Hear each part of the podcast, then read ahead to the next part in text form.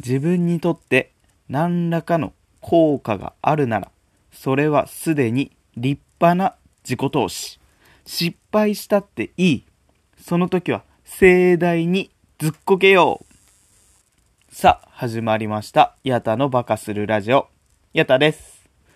今回はですね自己投資自己投資と最近言ってきたんですけどその自己投資についてもう少し考えたいんですね。第104歩。転ぶ時だって前のめり。さてお金を何に使おうか。答えは人それぞれ。早速いきましょう。さてさて皆さんにとっての自己投資は何ですか？投資と聞くと支払った以上の価値を得られるものだという話をしてきましたよね。だとすると自己投資というのは決して学びになるものだけではないんです。自分にとってこれは価値があると思えるものは全て自己投資と言えるんですね。例えば暇だから漫画を読むのか気分転換に漫画を読むのかこれは全く意味が違ってきますね。なんとなくネットフリックスを見るのと作品を知るためにネットフリックスを見るというのもまた意味が違ってきますね。他にも休みだからカラオケに行くというのとストレス発散のためにカラオケに行くというのでは全くこれも違います。つまりなんとなくでやっている時間やお金の使い方ではこれは投資ではなくて浪費ということになってしまうんです。逆を言えば、その行動に意味があるなら、それはすでに自己投資になっているということです。そして、ここで大切なのは、自分が何に価値を感じるかは人それぞれで、その価値が自分に何らかの効果をもたらすようにすればいいということです。簡単に言うと行動に意味を持たせるようなお金や時間の使い方をすることが大事なんですね。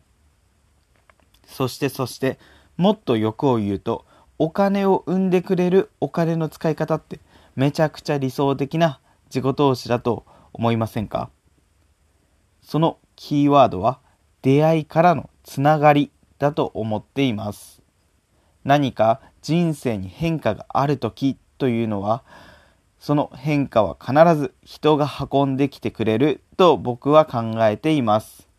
新しい出会いも新しいチャンスも新しい仕事も僕にとってはどれも人のつながりから来たものなんです。そうしてそうなった要因としては僕がその環境にいたということがすごくポイントだと思っていて学校や会社家の中にいるだけでは新しい何かって生まれにくくないですか？そこから誰か新しい人新しい関係者企業そんな出会いからのつながりによって変化は生まれると思うんです。そこでこれからの時代に合わせておすすめなのはオンラインサロンに参加することです。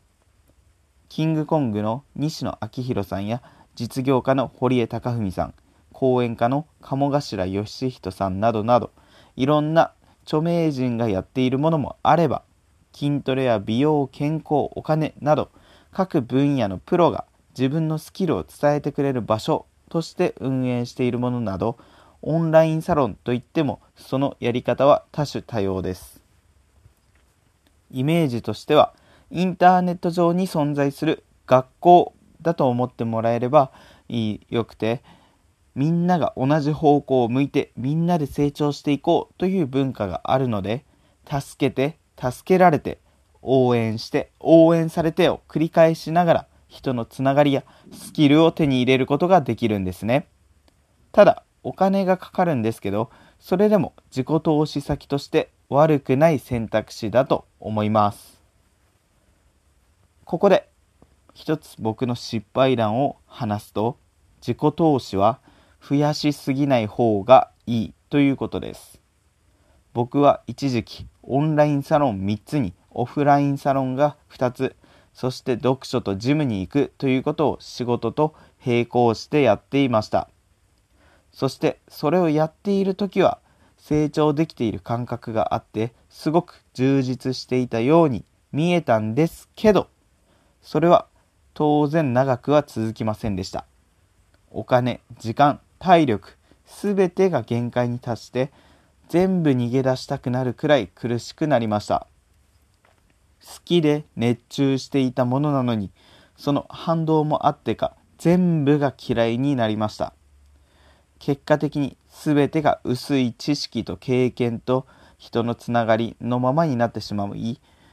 成果につながるとは到底思えませんでした。なので一度全てをリセットしてお金時間体力全て限界があるということを理解した上で